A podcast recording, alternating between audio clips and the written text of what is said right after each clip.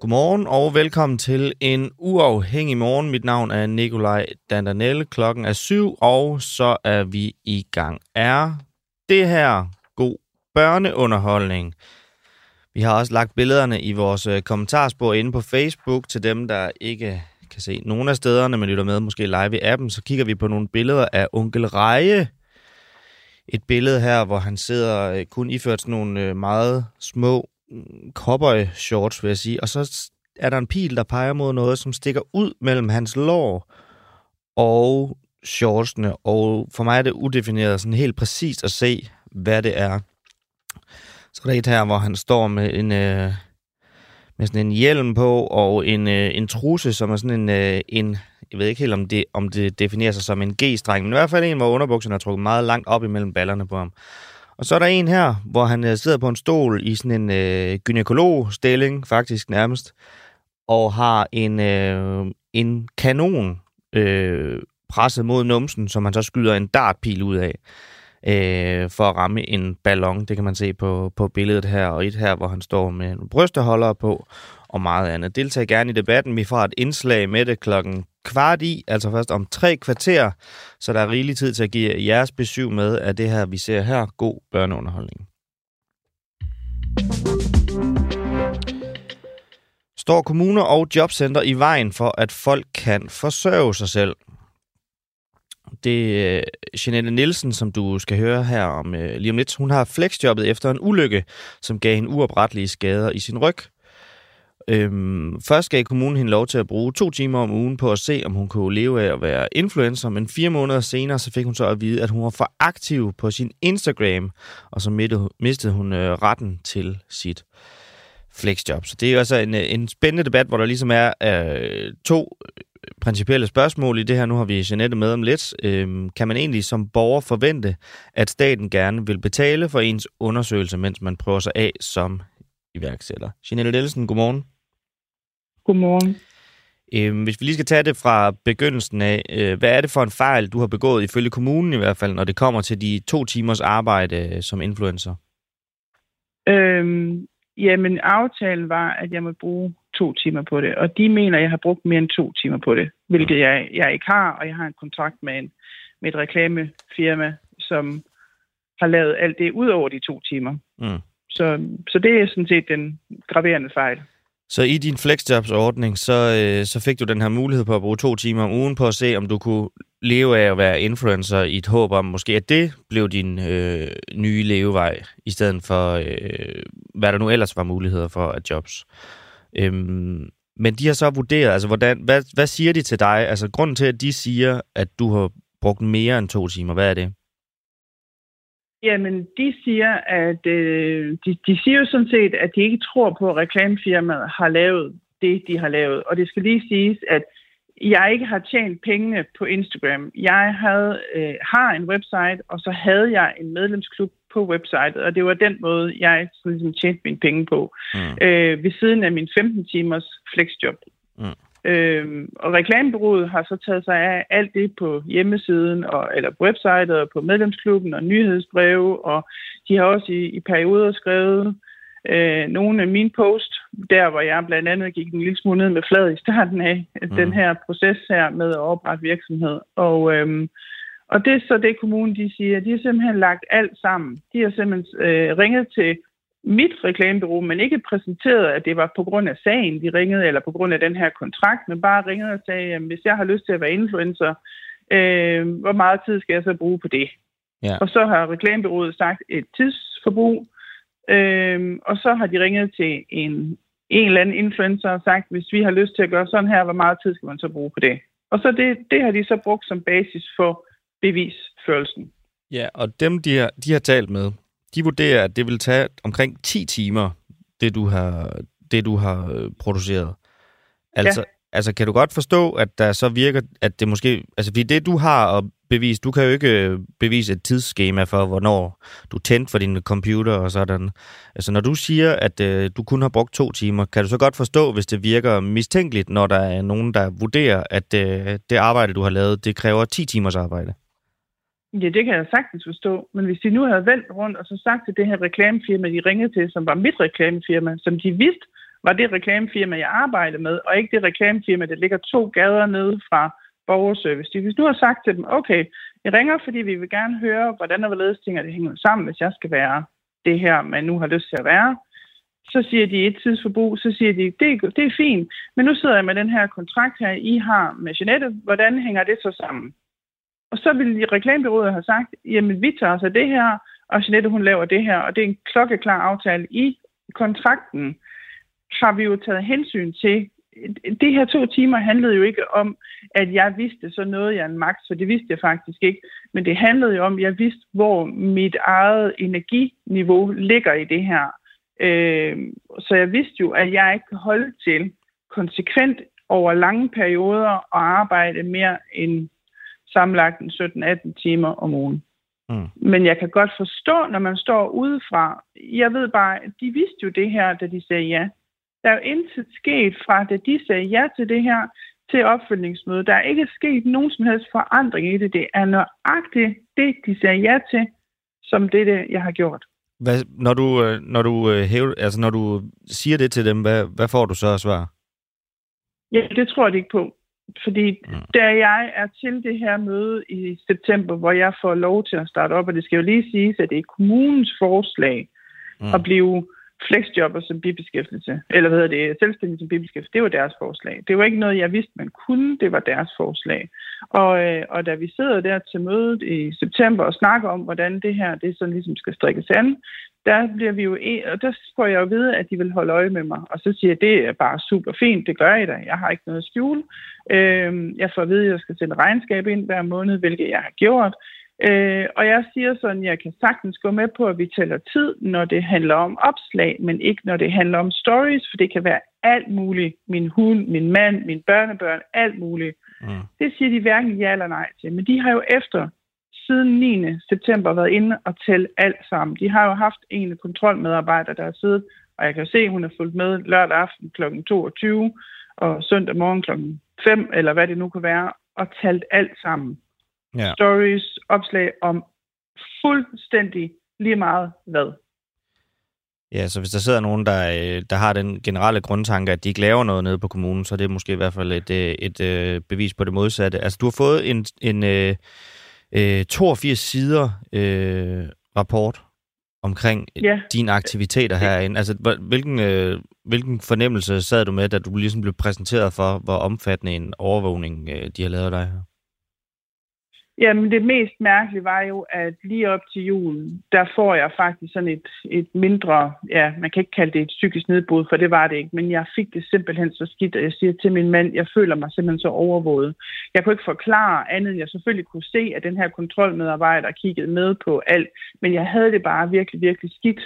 Øhm, og, øhm, og faktisk så brugte vi noget af juleferien på at snakke om det her, hvis det var sådan her, det skulle være, så var jeg ikke fuldstændig sikker på, at det var noget, jeg kunne holde til. Men jeg havde jo troen på, at når jeg kom til det her møde i januar, og de ligesom kunne se, at jeg havde gjort det, vi havde sagt, og alle de her ting, jamen så ville de jo også stole på mig, og så sige, jamen så kører du bare derud af, så længe du afleverer regnskabsrapport hver måned, og alt er i orden der, så er der ikke noget at komme efter.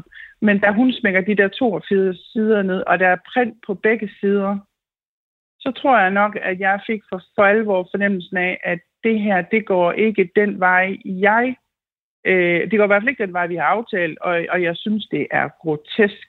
Mm. Da jeg i slut februar beder om agtindsigt, er der 1285 sider agtindsigt. Ja. Fra 1. august til, til 1. februar. På din sag alene? På min sag alene. Og der er cirka 10 af de dokumenter derfra, øh, fra dengang jeg fik tilkendt flexjob i 2016, ikke også, ikke? Øh, men, øh, og, og så lidt omkring noget, øh, noget deromkring. Øh, men ellers er alt andet fra 1. Øh, august. Hvad så nu? Fordi nu det her jo så øh, ophørt. Altså, hvordan, hvad, hvordan ser din, øh, hvis vi tager den sådan korte fremtidsudsigt, altså hvad, hvad, hvad har du gang i lige nu for at komme ud af systemet? Jamen, jeg, jamen, jeg er ude af systemet. 1. Mm. marts er jeg jo smidt ud af flexjob-systemet. Så øh, jeg har mine 15 timer på kontor, som jeg hele tiden har haft, og den for, kan jeg få lov at beholde, hvis det er, at jeg kan få det, der hedder en paragraf 56. Fordi de er ansat jo en syg, og øh, med, med skal man sige, på flexjob med, med den ordning, der nu er for, for arbejdsgiverne og vedrørende det. Og kan de ikke få refusion på mine sygedage, så er jeg ikke ansat der, når vi kommer til juli, og det er jo fair nok. Men faktum er, at jeg nu er ude og lede efter et job mere, fordi jeg kan ikke forsørge mig selv på 15 timer. Og jeg gik jo hjem fra mødet i januar og tænkte, okay, hvis ikke de stoler på mig, så er jeg jo nødt til at gøre noget. Mine, mine medlemmer i medlemsklubben, er jeg, hvis ikke jeg kan give dem en vare om en måned, så er jeg nødt til at stoppe det her. Så jeg lukkede jo medlemsklubben, for jeg er jo ikke på noget som helst tidspunkt blevet fortalt, at enden på det her kunne blive, at jeg blev smidt ud af flexjob-systemet. Det er jeg jo aldrig blevet fortalt. Og det har kommunen også erkendt i deres øh, i deres afgørelse til mig, at det kan, man, det kan de godt se, at det står der ikke. Der står, at jeg har fået rådgivning, men de står ikke præcis, at jeg har fået rådgivning omkring, at jeg kan stå uden for systemet. Så det troede jeg, at hvis det var, at jeg gik hjem og lukkede den del af det her, jamen så, så, så arbejdede jeg jo ikke mere end det, jeg måtte øh, de 15 timer, og så var det jo det. Så jeg skal leve 15 timer, indtil jeg finder et job mere, som jeg jo fysisk ikke kan holde til. Okay. Jeanette Nielsen, øh, tidligere flexjobber, og øh, nu øh, i gang på ny i din, øh, i din kamp for at finde noget at, at leve af. Tusind tak, fordi du har tid og lyst til at fortælle din historie her til morgen. Ja, selv tak. Og inden vi skal videre, så skal vi da lige sige, at Kim Ulf, der er fagchef for beskæftigelse i Ringkøbing Skjern Kommune, han ønsker ikke at stille op til interview, og det er jo den gamle sang med, at kommunen af princip ikke udtaler sig om personsager.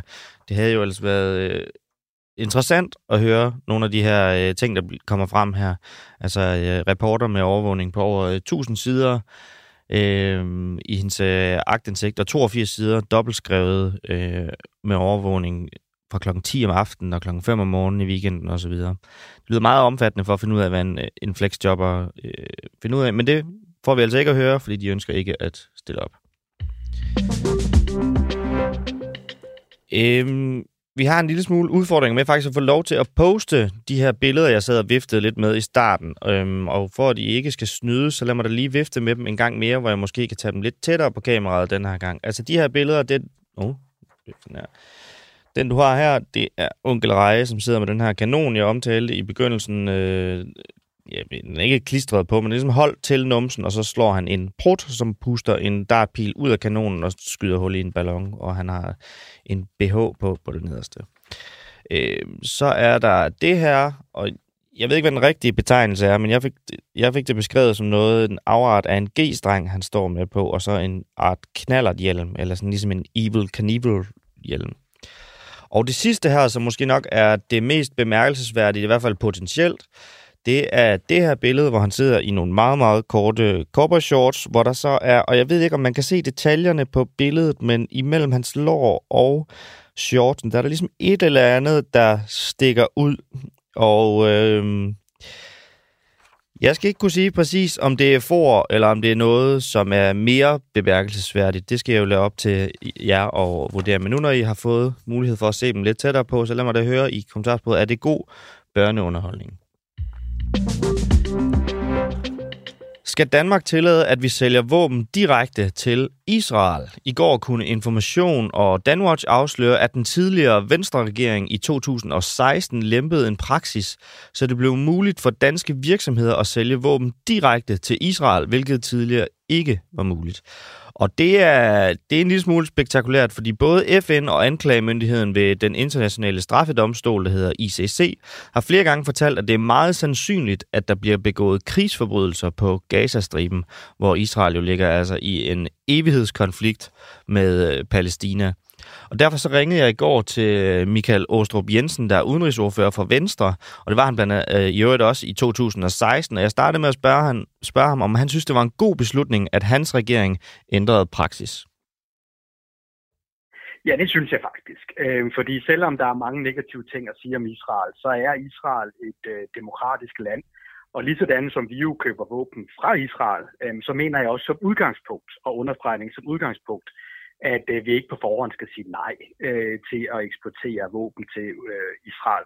Det betyder jo ikke, at det friholder dem for øh, at øh, skal overholde menneskerettigheder og selvfølgelig ikke lave krigsforbrydelser eller andet. Mm. Men den her automatiske nej på forhånd, det var jeg altid imod. Men øh, hvis nu tager øh, en af de ting, der bliver sagt i den kritik, der er fra Human Rights Watch's øh, direktør i afdelingen for Israel og Palæstina, Omar Shakir, der siger, fra et menneskerettighedsperspektiv er der intet, som retfærdiggør et skifte til øget militær eksport til Israel i disse år. Om noget af situationen kun blevet værre i den periode, med mere regelmæssig militær eskalation siden Gaza-krigen i 2014. Men alligevel så mener du, at det var en god beslutning at lempe kravene til våbeneksport til Israel i den periode. Men det er jo også ud fra et udgangspunkt, at jeg synes, det var forkert, at vi overhovedet havde den her automatiske nej til alt øh, våbeneksport. Altså, øh, jeg er meget imod, hvad der sker i Israel, øh, og ikke mindst den nuværende regering er jeg også meget imod, øh, hvad den gør. Øh, men det betyder ikke, at øh, jeg ikke anerkender, at Israel er et demokratisk land, øh, og at vi så derfor ikke på forhånd skal sige nej til at eksportere til dem. Mm. Men vi skal selvfølgelig kunne stille krav Øh, og det er jo så også det, vi prøver øh, at gøre nu, og det er jo også derfor, det er i mindre målstok. Så udgangspunktet, altså jeg mener ikke, vi skulle have sagt nej på forhånd. Øh, mm. Hvis Israel var et udemokratisk land eller noget andet, så kunne vi snakke om det, men Israel er jo et demokratisk land. Øh, de har mange valg, som i rigtig mange valg, Øh, så det viser jo med al tydelighed, at de er et demokrati, et af de eneste i Mellemøsten. Så så længe et øh, land er et demokrati, så er, det, så er der ikke noget til hinder for, uanset hvad landet foretager sig, at så er, det, så er det bedre, at vi sælger våben til dem, end at vi lader være? I hvert fald, at vi på forhånd siger nej, og det er jo det, udgangspunktet er. Altså, udgangspunktet var, at vi på forhånd sagde nej. Vi ville ikke engang diskutere og, og, og sende én ting, øh, hvad end det var. Øh, og, og så det, det synes jeg altid var forkert. Mm. øh, så betyder det jo ikke, at jeg synes, at nu skal vi gå i gang med en kæmpe stor milliardeksport af alt, øh, hvad der overhovedet kan rykke og dreje og så videre af våben mm. øh, til Israel. Det siger jeg jo heller ikke. Men det er den her automatiske nej, jeg var imod. Men så bare lige for at forstå, så handler det ikke om, øh, hvilke hvad skal man sige, brud på menneskerettigheder osv., der er. Det er alene, hvor demokratisk et land er, som gør, hvorvidt du synes, det er en god idé at sende våben til et land eller ej. Altså, øh, det er jo sådan, i et demokratisk land forventer jeg jo selvfølgelig også, at hvis der kommer overgreb på menneskerettigheder, hvis der kommer krigsforbrydelser, jamen, at det så demokratiske land har retssystemer, der slår ned på det. Altså, det er jo det, jeg forventer af Israel. Jeg forventer jo, at Israel har en aktiv domstol, øh, som kan slå ned på, øh, hvis der forekommer krigsforbrydelser, eller hvis der forekommer overgreb på menneskerettigheder af den valgte regering. Så ja, det gør en kæmpe forskel for mig, om, øh, der er, om det er demokrati eller et Eller. Men i forhold til det, du siger der, at du så forventer, at, øh, hvad skal man sige, det må, det må også betyde, at du forventer, at der så bliver lavet om på det. Og der kan man jo bare se den kritik, jeg også læste op før, at fra et menneskerettighedsperspektiv er der intet, der retfærdiggør det. Men alligevel hæfter du der ved, at så længe det er demokratisk, så er der ikke noget i Israel, der, der er i vejen for, at vi skal sende flere våben til dem. Jamen, som udgangspunkt, at vi ikke siger nej på forhånd. Det, det, altså for mig er der en kæmpe forskel, og det kan godt være, at der ikke er det for andre, men det er der for mig. Øhm, og, og det er jo derfor, jeg så siger, at selvfølgelig skal vi ikke til at gå fuldstændig amok, og så begynde at, at eksportere alle mulige forskellige ting, fordi det siger jeg jo heller ikke, at vi skal gøre. Mm. Men der er forskellige dual-use-produkter. Der er forskellige ting, som jeg sagtens kan se, vi kan gøre. Mm. Israel er jo ikke en eller anden stat, som bare øh, agerer som øh, en terrorstat eller andet. Altså, det er et demokratisk land, som krydser en lang række grænser, også af mine, øh, som jeg synes er forkert, og det skal vi også øh, følge op på. Men, men alt i alt, så er Israel stadig et demokrati. Men det er, øh, og det, det er, er stadig et land, som vi har tæt samarbejde med. Men det er, det er jo også et land, som en undersøgelseskommission øh, nedsat af FN sagde i 2015, altså året inden, at I i jeres regering lavede den her øh, praksisændring om, øh, at der er substantielle oplysninger, der peger på mulige krigsforbrydelser begået af Israel. Året efter, så vælger I så alligevel at lempe, så der kan blive solgt flere våben til Israel. Altså kan du altså, du kan godt høre, at det, timingen i, i det lyder lidt mærkværdigt. Nej, det, det, det, ved, det ved jeg ikke, om det gør, fordi timing er jo, at vi fandt ud af, at der var det her automatiske nej, og det synes vi alle sagde var forkert. Øhm, og øh, så fjerner man nejet på forhånd. Det betyder ikke, at det bliver automatisk ja derimod. Mm. Øh, det gør det jo heller ikke. Øhm, og, og, øh, og, og selvfølgelig er der krigsforbrydelsesanklager, øh, og det er også nogle af dem, som jeg synes er meget, meget alvorlige. de her forskellige anklager, og det er jo derfor, jeg også siger klart, at de skal selvfølgelig forfølges, øh, fordi selvfølgelig skal Israel ikke have noget carte blanche til at kunne begå krigsforbrydelser af nogen art. Mm. Men der er også, altså det er, jo, altså det er jo ikke sådan, at det er ophørt siden. I, øh, i 2021, der skrev anklagemyndigheden for den internationale straffedomstol, øh, at der er et rimeligt grundlag for at tro, at der er eller bliver, altså det er altså stadigvæk begået krigsforbrydelser på Vestbreden herunder Øst-Jerusalem og Gazastriben. Mm. Øhm, men det er altså stadig, men det er. Men det er altså stadigvæk en, god ting, at I på det tidspunkt øgede, fordi som du siger, så før der var det automatisk nej, så det må jo uanset hvad tilfældet er, at så var det rigtig godt, at der bliver, fra det tidspunkt bliver solgt flere våben til Israel. Altså, vi skal holde... Jeg er enig, altså, hvis du går på 0, og så til, øh, jeg tror, det er 3 eller et eller andet i den stil, der fik lov det første år, øh, så er det rigtigt, så er det en procentvis en meget stor stigning. Men, men det er jo, øh, lad os nu være ærlige, i, i faktiske tal jo meget, meget, meget lille eksport, øh, der er øh, til Israel. Øh, og, øh, og, og det synes jeg altid er et fint niveau. Øh, og lige sådan som øh, udenrigsministeren jo også selv har sagt, jamen så ønsker vi jo ikke, at lige pludselig, at Israel skal være et stort eksportland, men Israel er ikke en, en, øh, en stat, vi ikke har et tæt samarbejde med, øh, og, og det vil vi blive ved med at have. Øhm, og, øh, og derfor så synes jeg også sagtens, at vi kan, vi, kan være åbne over for at diskutere, om der skal, for, der skal eksporteres noget til Israel, i stedet for bare at sige nej på forhånd.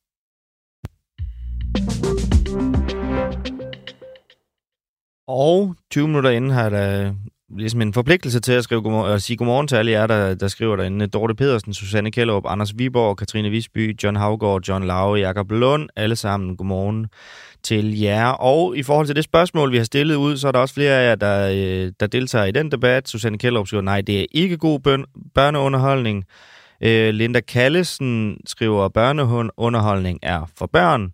Nikolaj Barklin skriver, woke-kulturen er totalitært diktatur, der må og skal holdes i ave. Sofie Nissen, nej, det er ikke god underholdning. Øhm, inden vi lige går videre, så lad os lige tage en, øh, en nyhed. Øhm, vi har nemlig øh, lagt mærke til noget i løbet af ugen her. Det er, at Nordjyllands politi de havde et, en Rolex-kopi til salg på det Hittegårdskontor, som ligger i øh, Jørgens, på, på Jørgens politistation Øh, på på kontor, der kunne man på auktionslisten ligesom se, at en af varerne var en kopi af et Rolex-ur, stod der. Og stod Rolex ligesom i anførselstegn, og der stod direkte skrevet kopi. Og det er jo hammerne ulovligt at sælge kopivarer, så det undrer vi os rigtig meget over. Øh, og vi har faktisk også sat en mand på sagen til at komme op og øh, for det første konfrontere dem, men også prøve at se, om vi kunne få lov at købe det her ur her. Men det er nu blevet taget af listen igen, kan jeg sige. Men det, som jo stadigvæk står, vi har bedt om et interview med politikommissæren fra Nordjyllands politi, fordi det er jo ikke kun ulovligt at sælge kopivarer, det er faktisk også ulovligt at forsøge at sælge kopivarer. Det er jo ikke kun i det øjeblik, at du rent faktisk lykkes med at sælge den øh, at det bliver ulovligt. Så derfor vil vi rigtig gerne have hørt, hvilke konsekvenser det skal have for det pågældende medarbejder, som jeg har forsøgt på Hittegårdskontorets vegne at sælge en kopi af et Rolex-ur. Men det er altså ikke, øh, det er ikke lykkedes os at forene dem til at, øh, at stille op.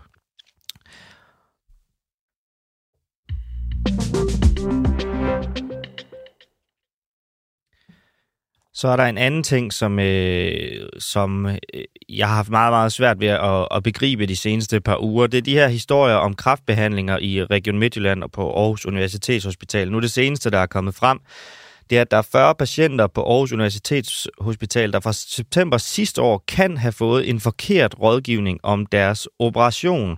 Og det er altså Region Midtjyllands egen øh, formulering i en pressemeddelelse, det her.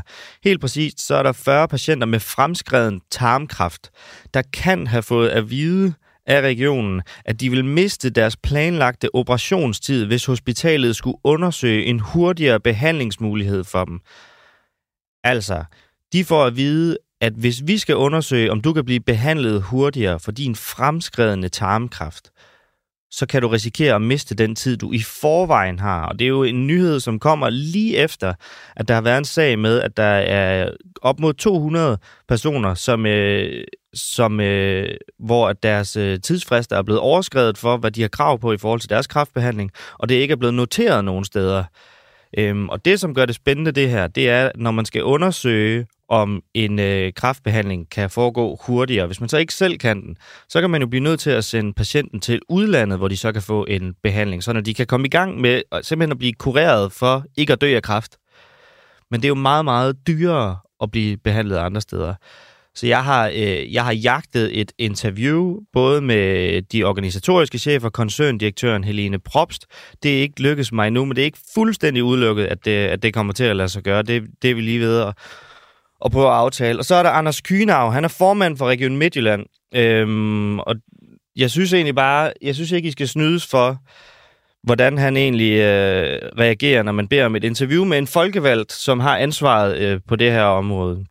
Jeg bliver ved med at sige, jeg henviser til Helene Props, som har lavet redegørelsen. Jeg skriver, øh, hun er ikke folkevalgt, det er du. Øh, du har ingen kommentar til, at 40 mennesker med tarmkræft i din region kan have fået forkert besked om deres behandlingsmuligheder, øh, eller til, at det er en forkert besked, der mindsker jeres udgifter og deres mulighed for at få behandling inden for den tid, de har ret til. Jeg har svaret dig. Presseafdelingen har sagt, at der ikke er nogen fra koncernen, der vil udtale sig overhovedet, og du er i øvrigt folkevalgt. Har offentligheden ikke krav på at høre fra dig? Jeg har svaret dig, jeg vil bede presseafdelingen, og øh, jeg vil bede dig kontakte presseafdelingen fremover. Øh, vi tager fra sag til sag stilling til, hvem fra Region Midtjylland, der stiller op, og om vi stiller op. Øh, så svarer jeg du har ikke svaret på mine spørgsmål. Hvorfor har du besluttet, at du ikke vil stille op i en sag med så alvorligt indhold? Og det fortsætter. Jeg svarer dig nu for sidste gang, bla bla bla bla bla. Jeg synes, det er helt vildt, at man ikke vil stille op og forklare, altså simpelthen, det, altså, forklare, hvorfor de her kraftpatienter her, hvorfor har de fået en forkert besked? Hvordan kan det gå til på nogen måde, at der er et menneske inde i regionen, som siger direkte til nogen, hvis vi skal undersøge, om du kan få en hurtigere kraftbehandling, så, så kan du miste din tid. Altså, jeg, jeg forstår det ikke. Jeg, jeg skal nok blive ved med at prøve, men øh, det, lader til, at udsigterne for et interview, de er lange.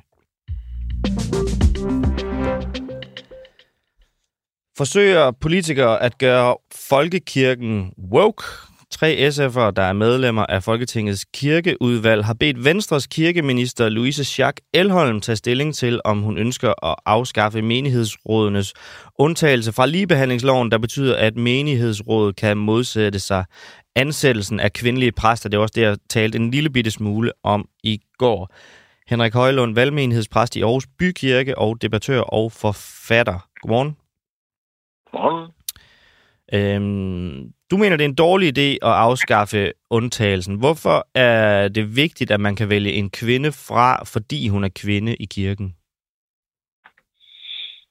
Mm, jamen, jeg synes, det er en dårlig idé, simpelthen fordi, at man derved øh, fratager menighedsrådene øh, og almindelige lægfolk, som, så at sige, som det hedder, at man fratager dem friheden til at, at, at have den holdning, som jeg har. Vi er stadigvæk præster i, i zonepræster i, i Folkekirken, som har ret til at og, og sige, at vi tror ikke, at det teologisk er holdbart med kvindelige præster. Øh, og nu, nu vil man så alligevel fratage almindelige mennesker, som ikke lige er teologer, retten til at have samme frihed. Det synes jeg er rigtig dårligt. Og, og når jeg synes, det er dårligt, så er det bare fordi, at det, det holder ikke. Jeg, jeg, jeg, jeg er af den opfattelse, at det holder ikke teologisk. Øh, og øh, det, jeg deler jo den opfattelse med et væld af mennesker ud over hele verden, og i øvrigt hele den kirkelige historie. Nu er der så en... en øh, nu, nu, nu er jeg så blevet må tilhøre et, et mindretal i Danmark, og mm. det må jeg prøve med. Ja, må jeg spørge om noget? Ikke teologisk holdbart. Hvad betyder det? Ja, det er jo et kæmpe spørgsmål, som det er umuligt for mig at svare kort på, men sådan meget kort sagt, så handler det simpelthen om, at, øh, at jeg tror, at øh, vi er nogen, som tror, jeg tror det også, at det nye testamente øh, og i sådan set i Bibelen er ret tydeligt i spørgsmålet om øh, mandlige og kvindelige funktioner. Det handler overhovedet ikke om forskel på øh, hvad skal man sige, lige, ligestilling. Øh, det, det har intet med det at gøre. Øh, I, det, i så scene er, er vi fuldstændig ligestillet over for Gud, mænd og kvinder. Ja. Men vi er forskellige, og det ved vi jo alle sammen. Vi er meget, heldigvis, det er jo lykkeligt, at vi er det. Hen, Henrik Højlund, når du siger, at vi er fuldstændig lige øh, over for Gud, når du siger om de her tekster, er det Paulus første brev, du hentyder til, når det med, med de her tekster her? Altså, der står, i forhold til, at de er helt lige, som i alle de helliges menigheder, skal kvinderne tige stille i menighederne. De må ikke tale, man skal underordne sig, sådan som loven også siger. Men hvis de vil have noget at vide, skal de spørge deres mænd hjemme, for det sømmer sig ikke for en kvinde at tale i menigheden. Er det et tegn på fuldstændig lighed i kirken? Ja, det, det handler simpelthen om forskellige funktioner. I, den samme, I det samme brev, der kan du læse, at kvinder faktisk i den grad fremtræder i menigheden, både med bønder og med profetier, med profetiske evner, altså med tateevner, med prædikenevner. Så det er meget interessant, ikke, at det, det Paulus taler om, det er åbenbart noget meget specifikt, som handler om, som er forbundet med, hvis man læser resten af Nye Testamentet, som er forbundet med lærer- og hyrdeembedet, det som vi i dag kalder for præsteembedet. Men de skal altså ikke spørge altså, om noget, hvis de er nede i menigheden. Så må de vente, til de kommer hjem og spørger deres mand. Jamen, du hører du ikke, hvad jeg siger. Fordi det, jeg siger, det er, at der faktisk er tale om, øh, at de i, i samme brev, der bliver vi klar over, at kvinder både træder frem med, med bøn og med offentlig tale i menighederne. Så det er åbenbart ikke det, der er tale om. det er noget andet, der er tale om. Det er noget meget specifikt, som er forbundet med lærer- og præsteembedet. Og som manden åbenbart har fået på sig. Hvilket ikke betyder, at kvinden øh, så ikke rigtig har den, nogle rolle at spille i en menighed. Tværtimod, da jeg var præst, da jeg var sovnepræst i Løsning Korning i 18 år, og nogle gange blev spurgt af folk, hvad, hvem, øh, hvem er ligesom de åndelige søjler af din menighed, altså folk uden for menigheden. Bare spurgte jeg nysgerrigt om det ikke også. Åndelige søjler, jeg ved ikke, om det begreb siger noget, men altså åndelige betydningsfulde. Mm. Så tænkte jeg mig om, og hver gang kom jeg til at nævne kvindenavne på stribe, og faktisk ikke rigtig nogen mandnavn. Og det, det har bare slået mig gang på gang, at, at på den måde, så spiller kvinder en kæmpe stor rolle øh, i kirke og menighed. Altid. Og altid gjort det. Men så, fordi nu kom vi lidt, vi skulle diskutere lidt teologisk holdbarhed og lidt bibeltekst og så videre, men hele, uanset hvad der står, altså så det, det ender med i dag i 2023, så er det jo det spørgsmål, hvorfor er det vigtigt, at man fortsat skal kunne vælge en kvinde fra som kvindelig præst, alene fordi hun er kvinde? Hvorfor er det vigtigt? Det er vigtigt, fordi at der er nogle, øh, der, der er nogle linjer i øh, på en måde lige fra næsten fra på en vis forstand helt fra skabelsesberetningen af, hvor der står, at øh, Gud skabte mand og øh, Gud skabte menneske i sit billede, som mand og kvinde skabte ham den. Den der, den der forskellighed, som så udformes udfoldes i det nye testamente i to forhold, nemlig i ægteskabsforholdet og i menighedsforholdet, altså i den, den rolle mand og kvinde har i en menighed. Øh, og, og den, den, den, den der røde tråd, den der lille, det er ikke en stor, tyk rød tråd, derfor er det ikke et stort og vigtigt tema, det her. Men den der lille røde tråd igennem hele Bibelen, den, den skal vi fastholde øh, ved at fastholde, at øh, kvinder ikke skal være præster, man skal have andre vigtige roller i, øh, i menigheden. Og det handler ikke om, at så er kvinden på, på, øh, på anden hylde, så at sige. Det har intet med det at gøre. Intet. Mm. Men kan jeg ved ikke, om det giver mening, det jeg siger. Det er super svært at forklare faktisk meget, meget kort, og det er meget svært at forklare os, uden at man skulle komme med et længere bibelforedrag, men det har vi altså ikke tid til. Men er det, er det måske, når det er så svært at forklare, er det måske et tegn på, at øh, hvad skal man sige, det synspunkt er ved at være en lille smule forældet? Øh, man kan sige, at det synspunkt er ved at være fuldstændig ude af den almindelige folkelige øh, forståelse, og det har også noget at gøre med, at, øh, at når, jeg, når, når du, nu er det dig, der bragte Bibelen på banen, men altså, når, når, når man bringer det bibelske på banen, så har det jo ikke længere overhovedet den der almindelige sådan, folkelige, øh, hvad skal man sige, øh, ja, positivitet eller, eller øh, accept, eller, eller det, det har det ikke, som det havde for 50 år siden og længere bagud. Nej. Øh, det har det simpelthen bare ikke. Og derfor er det super svært at, at, at gøre, det, gøre det tydeligt og, og klart og logisk og indlysende på samme måde, som det var før. Så skal man henvise nogle helt andre ting. Øh, Men ja. kan det ikke også være, fordi at det jo egentlig, hvis man kigger i det, er nogle ret vilde ting, der står? Altså øh, blandt andet det her. Men jo også for eksempel øh, for 4. Mosebog, Israelitterne og Midianitterne var i krig. Gud havde sagt til Moses, skaf Israelitterne hævn. Det, det fik israelitterne en sikker sejr, men da herreførende valgte at lade alle kvinder leve i rette satte Moses dem. Moses blev vred på herrens beskikkede 1040 og 140, da de kom tilbage fra krigen. Dræb nu alle drenge og alle kvinder, der har haft samleje med en mand.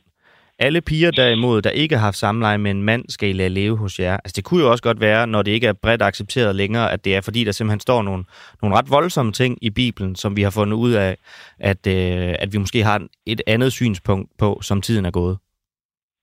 Nå, så du tror altså, at det der, du nu citerede, som er et meget interessant citat, du tror altså, at det var meget, meget accepteret sådan for 50 år siden, og 100 år siden, 200 år siden, så tager du altså fuldstændig fejl. Mm. Det, undskyld, jeg siger det sådan, men det, det, det har mm. intet med det at gøre. Mm. Øh, Bibelen har på den måde aldrig nogensinde været sådan fra ord til ord fra en til en noget, som kirken har sagt, det skal vi alle sammen leve efter. Aldrig. Det du citerer der, det har aldrig nogensinde været noget, kirken i 2000 år har taget til sig som noget, man skulle leve op til. Men hvorfor, er, hvorfor er den anden tekst med, at kvinderne ikke må sige noget i menigheden så så vigtig? Hvis nu der, man sagtens kan skælne teksterne og lade nogen øh, blive parkeret et eller andet sted, hvorfor bliver det så ved med at, at henvise til den der tekst med, at, øh, at kvinderne ikke skal sige noget i, i menigheden, når det kommer til, at man skal kunne vælge kvinder fra når, øh, som præster?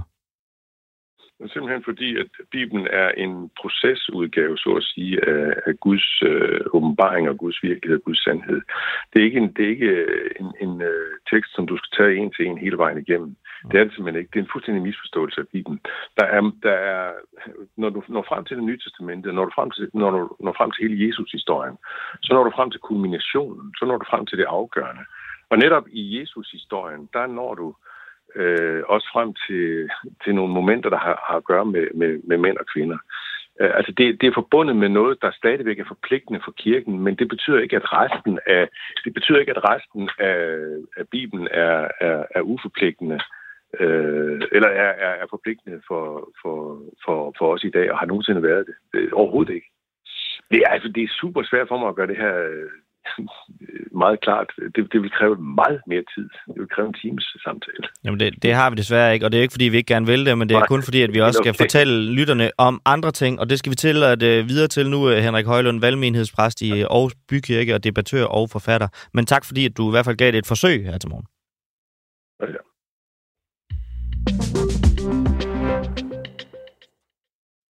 Og så er der lidt flere øh, kommentarer derinde. Søren Fonnesbæk Nielsen skriver, hvad har onkel Reje egentlig gjort? Der er vist mange andre mere skadelige øh, ting for børn, der bliver skrevet. Der er nord- nordjysk politi i Aalborg lidt langt ude. De kunne da træde frem og indrømme fejlen.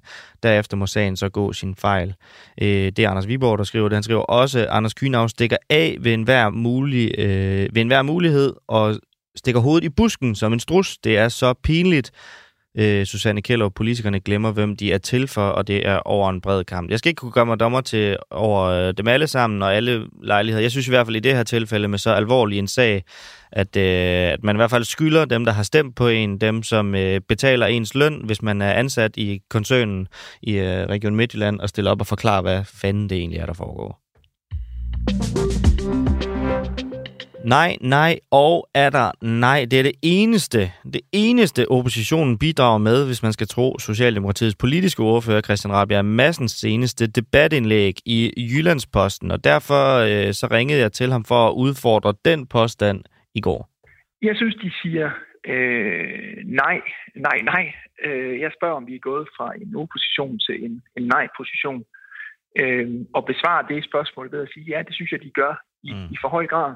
Og så stiller jeg samtidig et spørgsmål, og det er jo virkelig et spørgsmål til oppositionen, ja. om ikke de er enige med mig i, at det må være en ambition, at en opposition kan mere end at opponere, men også kan være konstruktiv. Og det, det synes jeg jo er, ja, er vigtigt for en opposition af hensyn til, at det er øh, en af forudsætningerne for, at vi kan øh, lave nogle nogle gode aftaler med hinanden, at der er forskellige øh, konkurrerende idéer. Men hvis man så bare skal se på, på det i forhold til den øh, beskyldning, at de bare skulle, skulle sige nej, at det nærmest var blevet en nej-position i stedet for en opposition. Altså så har vi jo for eksempel med det mest omdiskuterede forslag overhovedet, som jo så er blevet vedtaget af her med afskaffelsen af Stor Bededag, så har vi jo set et samlet oppositionsforslag hele vejen fra nye borgerlige til enhedslisten, altså hos dem alle sammen. Altså hvis det ikke er et forsøg på at gøre noget konstruktivt sammen med jer? Altså, hvad er det så egentlig, du forventer? Jeg synes faktisk, at øh, den sag er et godt eksempel på, at de ikke øh, lever op til et krav om at have øh, reelle øh, alternative bud. Hvor, Fordi hvordan det? kigger på... Der var et fuldt finansieret ja, det om, alternativt forslag. det, der var opgaven i forhold til øh, Stor Bededag, det er jo at sikre, at vi får øh, flere hænder og hoveder i arbejdsstyrken, fordi vi mangler sygeplejersker, og vi mangler industriteknikere og en lang række andre, ja. så vi kan nedbringe vores ventelister på sygehusene. Og så mangler vi finansiering til øh, forsvaret til at fremtidssikre vores øh, velfærdssamfund. Og det oppositionen kom med, øh, det var jo mere et mediestund end et, et egentligt forslag, fordi det alene var omfordeling af eksisterende midler Øhm, og ikke et forslag, som på nogen måde gjorde kagen større. Ikke et forslag, som bidrog til, at vi får øh, en større arbejdsstyrke. Men Christian Rabia Madsen, når man, når man så siger, at de bare siger nej, nej, nej, og de så kommer med, trods at nu, nu kalder du det et, et, et mediestunt, altså når der så kommer et alternativt forslag, så er det også meget nemt bare at gå ud og sige, at det der det er ikke et reelt forslag, det er bare et mediestunt.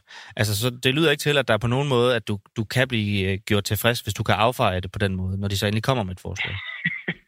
Det, det er jeg ikke enig med dig i. Jeg, jeg synes, at jeg har et meget stærkt argument øh, for, at deres forslag øh, i relation til bededag var et, et meget tyndt en, en meget tynd kop te, fordi de jo ikke svarede på de udfordringer, vi står overfor. Altså det, det, var, ikke et, der, der, det var ikke et forslag, der leverede øh, i forhold til at øh, øge den strukturelle beskæftigelse. Mm.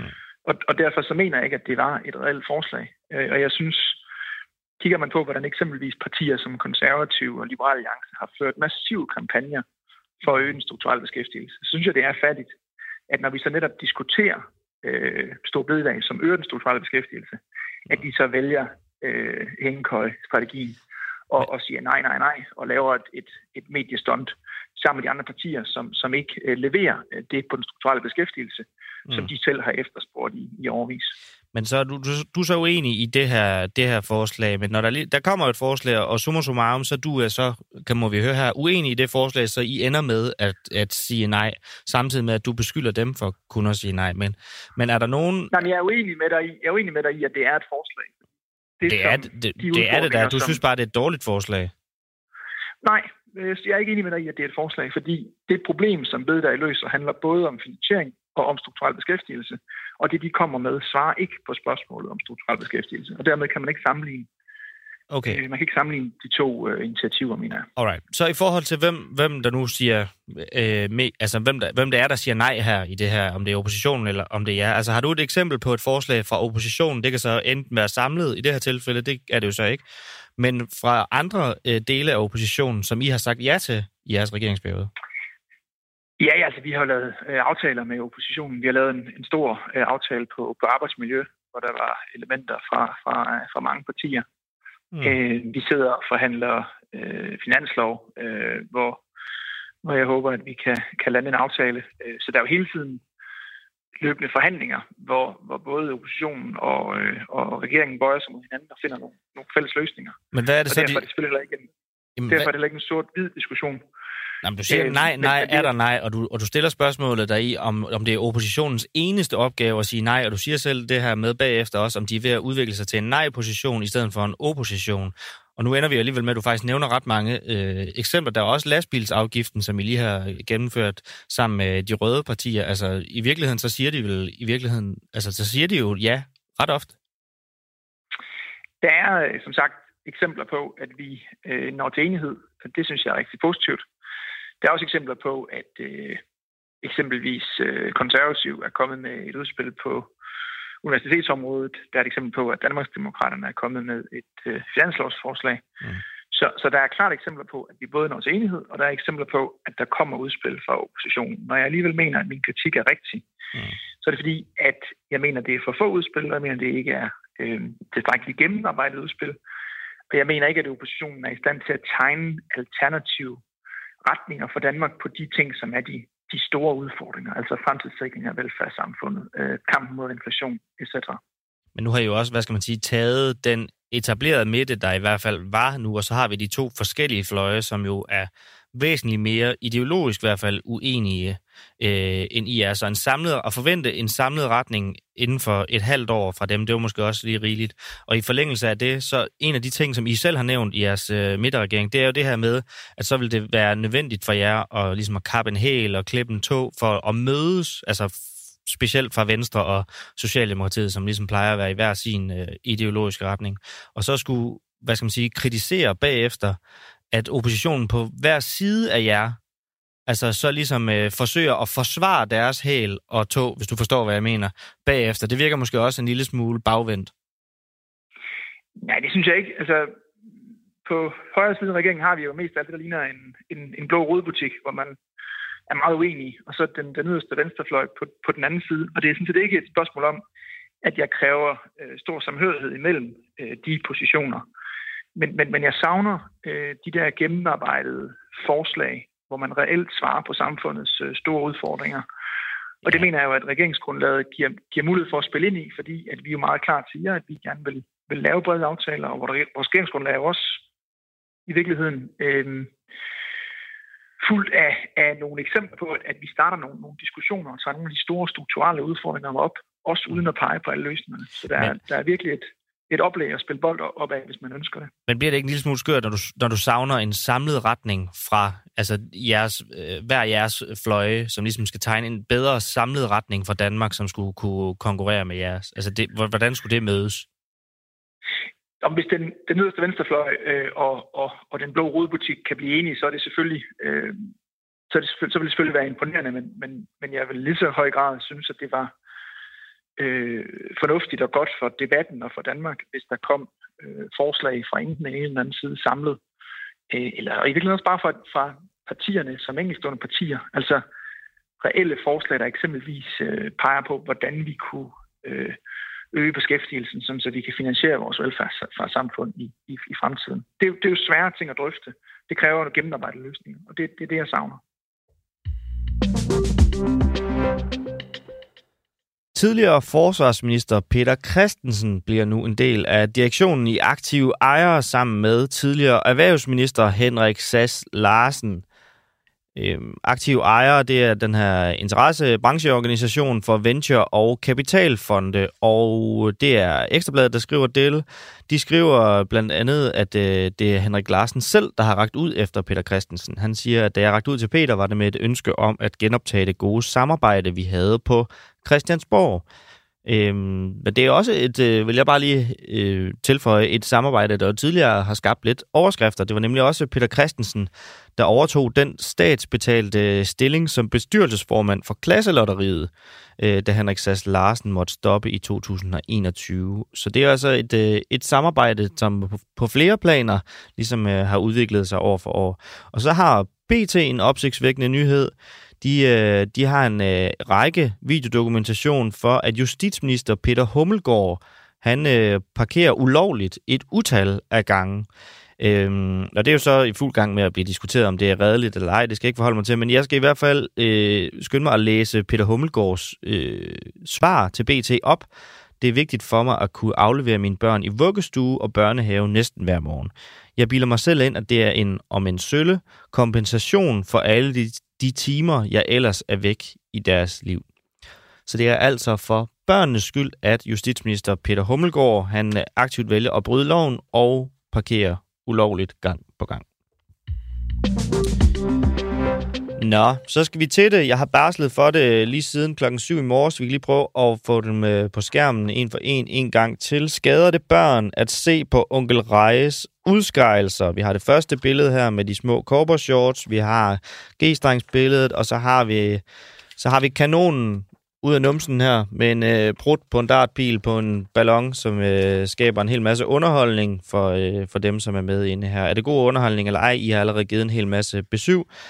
Nu går vi i gang med selve indslaget, så lad os da endelig høre noget endnu mere øh, ind og deltage i debatten inde på Facebook. Danmarks Radio de er nemlig nu blevet politianmeldt for blufærdighedskrænkelser, og ifølge anmelderen, som vi skal tale med lige om lidt, så er den populære Ramachan-figur Onkel Reje et udtryk for et forskruet syn på verden, der er med til at skade børns mentale sundhed og trivsel.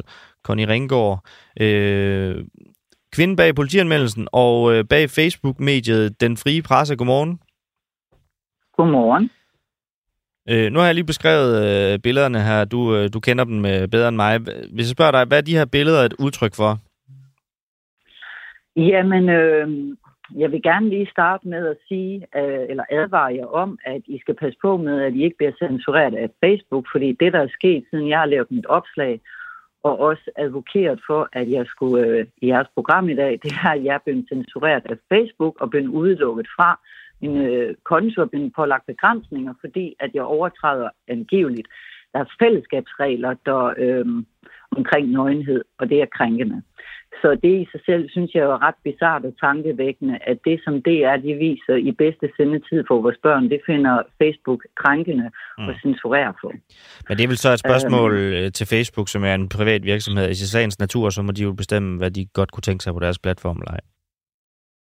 Ja, det er rigtigt, og det er korrekt. Men stadigvæk, så synes jeg, at det er tankevækkende og ret bizarrt, at noget, som Facebook vurderer er krænkende for børn, eller krænkende for øh, både vo- altså voksne mennesker, det er noget, billeder og images, som børn de sidder i bedste sendetid. Mm. Altså i forhold til det, som du spørger om her, der kunne jeg godt tænke mig at øhm, tage dig og øh, dem, der lytter med lige nu, med på en lille rejse øhm, og et lille eksperiment. Skal vi have gerne pas med, eller hvor, hvor skal vi... øh, Ja, Jamen, jeg vil, jeg vil gerne øh, gøre noget lidt alternativt her. Jeg vil gerne bede dig og også lytterne derude om at lukke øjnene. Så hvis du lukker øjnene lige nu, og alle jer, der lytter med derude, luk øjnene. Så forestiller I jer, at øh, I står i en skov, eller går en tur i en skov, og øh, der ser I en familie, mor og en far, og et barn på fem år, et barn på syv år, som kommer gående i skoven. Så kommer der en mand med en rød hjelm, og så en trenchcoat på. Så smider han trenchcoaten, og nede under den trenchcoat, der har han en sort G, læder G-streng og sort BH. Og så smider han, øh, så går han hen til familien, så beder han moren om at stikke en stor sort stav op i røven på hende, og så får hun to flødekarameller som tak. men må jeg lige stoppe, øh, bare lige lave et kort ophold ved rejsen her, fordi at øh, Mhm. han, altså, øh, den her kanon, du nu øh, nævner her, der skal proppes op i røven, altså han slår en prut ud af den her, og så skyder den en dartpil ud, så, og så Mhm. rammer den en ballon. Altså, det lyder Mhm. da... Det, altså, i mine ører, og når jeg kigger på billedet, altså, så ved jeg godt, det ser, et lille, det ser ret vildt ud, men altså, hvad er problemet med, med det? Jamen altså, hvis vi forestiller os det her, det vil ske, som jeg lige sagde, ude i en skov. Hvor der nu er sker det jo der ikke er ude i en skov. Altså, det er, onkel Nej, Reje går jo ikke rundt ude i en skov som en blotter med en trenchcoat. Han, han øh, laver noget underholdning her, hvor han stiller sig på en scene og gør det her. Jamen, hvis du lige følger med i mit tankeeksperiment. Hvis det her, det skete et lignende scenarie ude i en skov, hvad vil du så gøre? Hvad vil jeg gøre? Hvad vil alle normale mennesker gøre? Jeg tænker, at de fleste normale mennesker, de vil ringe til politiet og sige, at der er en sindssyg blotter, som øh, er løs ude i skoven. Og øh, hvad nu det hedder, politiet, de vil blive tilkaldt, de vil komme og arrestere den her mand. Og det, der er problemet, det er jo, at noget, som åbenbart er okay og tilladt på DR i bedste sendetid, det vil være blive vurderet som uacceptabelt og som blufærdighedskrænkende i det offentlige rum. Mm. Men Og jeg mener, forskellen er vel er også, at du kan slukke for dit fjernsyn. Du kan ikke fjerne den mand, som øh, render rundt efter dig og blotter sig til dig. Jamen, problemet er, at vores små børn, de har, har ikke, øh, hvad nu det hedder, den form for øh, kapacitet, og deres hjerner er ikke udviklet. Øh, det er også det, jeg har skrevet. Jeg er uddannet lærer, øh, og jeg har jo læst øh, psykologi, og jeg ved jo en del omkring hjernens udvikling. Problemet er, at vores børn, de kan ikke tænke så langt, og de har heller ikke den... Øh, øh, de har ikke mulighed for på samme måde, som vi voksne har, og øh, have en tankevirksomhed, der gør, at de går hen og slukker for dit tv. Og de har også stor, stor, øh, hvad nu det hedder, tiltro og tillid til os voksne. Så når det er sådan, at vi tænder for tv'et, og enten sidder og ser det her sammen med dem, og griner af det, og synes, det er sjovt, så synes børnene også, det er sjovt. Eller endnu værre, det kan også være, at forældrene, de står der er mange børn, der er overladt til sig selv, øh, som sidder og ser det her. De går altid ikke hen og slukker for dit tv. Men det barn, og der, jeg mener, ja, men det barn, der så ser onkel Reje prutte en dartpil ud af den her kanon, som rammer en ballon, hvad, hvad er det helt præcis, der sker med det barn? Som, altså, hvad, hvilken konkret skade er det, der sker i det barns hjerne? det er jo heller ikke kun det selve, det hele, det, det er jo hele scenariet, det hele setupet omkring det her. Det bliver jo vist Det i, det er jo det billede, du, du fremhævede. Det var den rejse, vi skulle med ud, at uh, der var en mor, der skulle stikke det her op i Ja. røven på ham. Og Ja, jeg men ville så er det jo også, det er jo også, at vi taler om voksne mænd, der render rundt i, med bare røv i SM-tøj, øh, hvad nu det hedder. Og, øh, SM-tøj. Ja, jeg, jeg, jeg synes, at det er rimelig uh, SM. Altså, sado, sado, sadomasochistisk uh, sex. Ja, så er vi inde i en form for et SM-univers, og det vil sige, at DR har ansvar for, det synes jeg, at de inviterer vores børn ind ufrivilligt ind i et voksen seksuelt rum. Så det er hele den her woke-agenda, som DR faktisk har et ansvar for, at Altså, altså, de er med til at promovere. Der foregår ikke Og noget sex jeg på, på scenen. Altså, jeg er med på, at han har undertøj på, men altså, tager børn skade af at se en mand i undertøj? Jeg mener ikke, at børn de skal sidde og, og øhm, på DR, DR de skal være med til at promovere en agenda, hvor det er sådan, de ser voksne mænd, som render rundt med røven bar øh, og i G-streng og øh, hvad nu det hedder, synger også. Altså, jeg har jo set øh, forskellige clips nu her, hvor det er, at, øh, at, øh, at, det, at det, bliver de jo, det er jo gentagende gange, hvor det er sådan, han, de laver sang, hvor det er sådan, han synger om, at øh, hans røv den klør og er kombineret af skeletter. Øhm, hvad nu det hedder. Jeg har set også et klip. Må, må, lige, må lige stoppe sådan, det. Altså, er, er hans røv klør, og der er skeletter? Hvad, hvad, mm.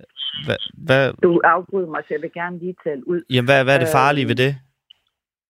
Du afbryder mig, så jeg vil gerne lige tale ud. Jeg har også set et klip, hvor det er sådan, at han øh, laver bollebevægelser med mm. fingrene. Det vil sige, at han tager sin ene øh, pegefinger og laver et hul, og så med den anden, så laver han sådan nogle bollebevægelser ind og ud.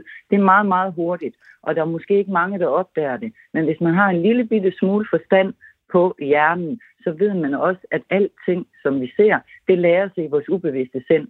Og vores ubevidste, det programmerer og styrer vores adfærd langt mere, end vores bevidste gør. Og jeg mener her, at et problem, et af vores største problemer, det er, at folk derude, de er blevet, vi er blevet så autoritetstro, at vi ikke stiller spørgsmålstegn til autoriteter længere. Og det er, noget, det er en stor grad at gøre med, at vi har levet i et velfærdssamfund i meget lang tid. Men hvor, staten, hvad, når du siger, at, vi ikke er, at folk ikke er autoritetstro, altså, du ved da ikke, om folk bare slukker for det her, de ikke gider at se?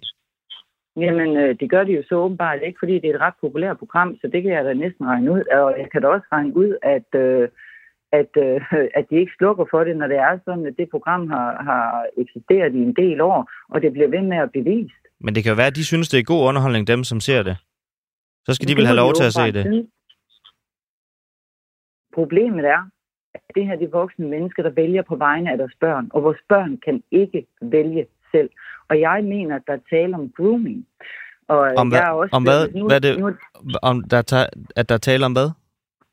Grooming. Grooming? Øh, det her, det, det vil jeg gerne lige forklare kort, hvad grooming er, fordi jeg er også blevet, altså mit øh, opslag har jo ligesom gået vidt omkring, og der ja. er mange, der har deltaget i debatten. Det er jo selvfølgelig både folk, der er enige med mig, men også folk, der er uenige med mig og synes, at jeg er krænkelsesparat, og jeg skal tage en tidsmaskine og sende tilbage til den mørke middelalder. Men det er slet ikke det, der taler om. Altså, og det er også folk, der ikke forstår, fordi de tror, at grooming kun foregår på det individuelle plan. Men grooming, det foregår også på det samfundsmæssige plan. Og grooming er kort fortalt, det er, når en krænker oparbejder et form for et tillidsforhold til et barn, med henblik på, at barnet skal indgå i aktiviteter, der tilfredsstiller krænkeren. Og i det her tilfælde, der mener jeg jo, at DR, de gør det her på et samfundsmæssigt plan, fordi forældrene har tillid til DR, fordi det er en autoritet. Forældrene har tillid, og det har børnene også. De har jo tillid til deres forældre. Det vil sige, at DR er med til at øh, faktisk promovere og også legalisere og legitimere grooming på et samfundsmæssigt plan, hvor det er sådan, at de inviterer børn ind i et seksuelt rum. Og jeg synes simpelthen, at når det er sådan, at de gør, laver sådan nogle programmer, der på mange måder jo, som jeg, i forhold til det her, øh, kan man sige eksempel, jeg lige kom med ude i skoven. Når det er sådan, at de laver et program, der er grænser til noget, der er ulovligt, så synes jeg, fordi øh, børnetv har jo altid hvem, haft... Hvem, hvem siger, at det er grænsende til noget, der er ulovligt? Hvem siger det, udover dig? Det, det, det vil det da være, hvis det er sådan, det her, det som de laver nu, hvis det var sådan, det foregik ud i det offentlige rum, så vil de da blive politianmeldt. Folk de vil tilkalde politi, hvis en voksen mand, han rendte rundt på den måde, sådan noget outfit. Men hvis det var så åbenlyst ulovligt, så, så var det vel også blevet pillet ned og blevet politianmeldt af flere end dig? Jamen, fordi at andre ikke har politianmeldt det, så øh, har det jo ikke ens betydende med, at det ikke er, at det ikke er grænser til det ulovlige. Mm. Og så vil jeg også lige sige, at jeg regner ikke med, det blev også spurgt om jeres producer i går, hvad jeg egentlig gerne vil med min politianmeldelse. Mm. Og der sagde jeg også, altså, jeg, jeg mener jo på mange måder, at vi lever ikke i en retsstat længere, vi lever i en bananrepublik. Og hvis det var sådan, at vi lever i en retsstat, så tror jeg, at så vil, så vil politiet jo skulle tage den her anmeldelse seriøst. Det jeg ønsker at gøre med min politianmeldelse, det er at lave noget ramachan, kan man sige, gåsøjne. Det er at skabe noget opmærksomhed omkring et øh, samfundsproblem. Hvorfor skal politiet øh, hjælpe med det? Kunne du ikke bare, dit opslag har fået masser af opmærksomhed. Hvis du ikke vil politianmelde det, for at der skal ske noget ved politianmeldelsen, hvorfor bruger du så politiets tid på det? Jamen, øh, det er jo fordi, jeg mener, at politiet, som jeg lige sagde, de skal tage, de skal tage den her øh, anmeldelse seriøst. Altså, det er ikke, fordi jeg forventer, at de gør det, men jeg mener, at de burde tage min anmeldelse seriøst. Men, Og så tænker jeg også, at hvis jeg ikke havde politianmeldt, så er det jo ikke sikkert, at den havde fået den opmærksomhed, så er det heller ikke sikkert, at jeg var inviteret til at deltage i jeres program. Mm. Så man kan jo sige, at i høj grad er det jo lykkedes at skabe noget opmærksomhed omkring det her problem. Øh, og jeg håber da, at folk derude, de vil begynde at tænke lidt over, hvad det er, at de får deres børn, altså hvad de sætter deres børn til at se. Fordi det, det er med til sådan et program, det er, at det gør for, børn forvidere omkring deres seksualitet, og vi inviterer vores fagløse børn ind i det her voksne seksuelle rum, hvor det er sådan, at de, øh, øh, hvor de overhovedet ikke er klar til det. Fordi børns seksualitet er slet ikke udviklet endnu. Men det på en eller anden måde, så tvinger vi dem faktisk ind i det rum, og jeg synes, at det er forkert.